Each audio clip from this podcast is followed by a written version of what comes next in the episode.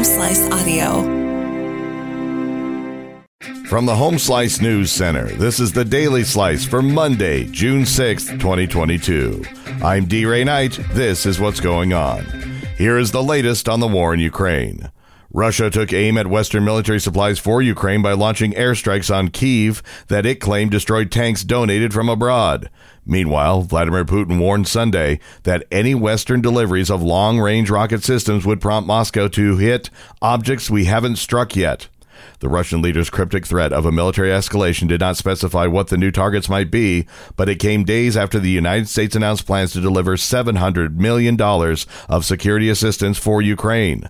Those weapons include four precision-guided medium-range rocket systems, as well as helicopters, Javelin anti-tank weapon systems, radars, tactical vehicles, and more.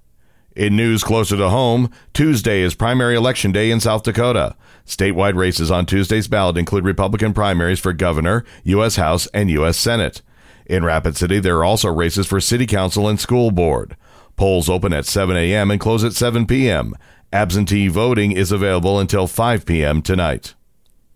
The state will release twenty million dollars in bond money to the TransCanada Keystone Pipeline Partnership. The move is another step toward dismantling the Keystone X L Pipeline extension. It stalled after President Joe Biden pulled its federal permit in January of twenty twenty-one. State legislators established the bond fund in twenty nineteen to protect against any damages from the project. The state executive committee notes that the partnership has since sold off infrastructure needed to complete the pipeline, including tubing yards and pump stations.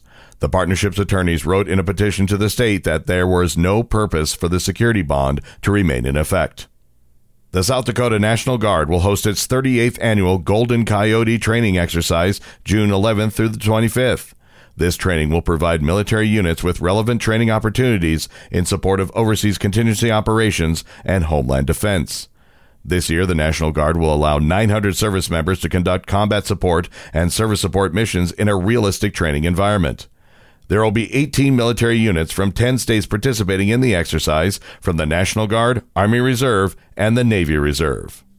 With national news, here's Amy Rose. When leaders gather this week in Los Angeles at the Summit of the Americas, the focus is likely to veer from policy issues like migration, climate change, and inflation, and instead shift to something Hollywood thrives on: the drama of the red carpet. Mexican President Andrés Manuel López Obrador tops a list of leaders threatening to stay home to protest the U S exclusion of authoritarian leaders from Cuba, Nicaragua, and Venezuela. Experts say the event could turn into embarrassment for the Biden administration. Some progressive Democrats have criticized it for bowing to pressure from exiles in the swing state of Florida and barring communist Cuba. A congressional committee's hearing on the January sixth U S Capitol insurrection are coming up, and the public has been told to expect revelations. Over months, the panel has issued more than one hundred subpoenas, done more than one thousand interviews, and probed more than one hundred thousand documents. All that to get to the bottom of the attack that day in twenty twenty-one by supporters of then-President Donald Trump. Yet it's questionable how much attention the public will pay the hearing in the aftermath of the Texas school shooting and amid high inflation. Nevertheless, the House panel is making history about one of the most consequential episodes in American democracy.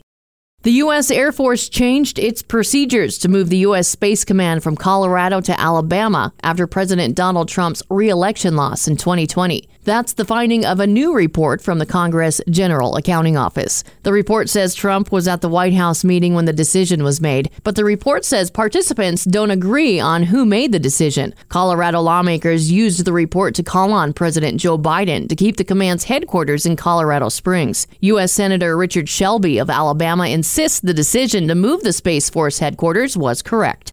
Your weather forecast from the Home Slice Weather Center. We have a potential for severe thunderstorms today and a high of sixty-five. Thunderstorms possible tonight with a low of forty-eight. And that was your Daily Slice for Monday, June sixth, twenty twenty-two. The Daily Slice is a production of Home Slice Media Group, hosted by D. Ray Knight with Amy Rose and Chrissy Davies. Executive producer Mark Houston. Engineered by Chris Jacquez. I'm D. Ray Knight. Have a great day.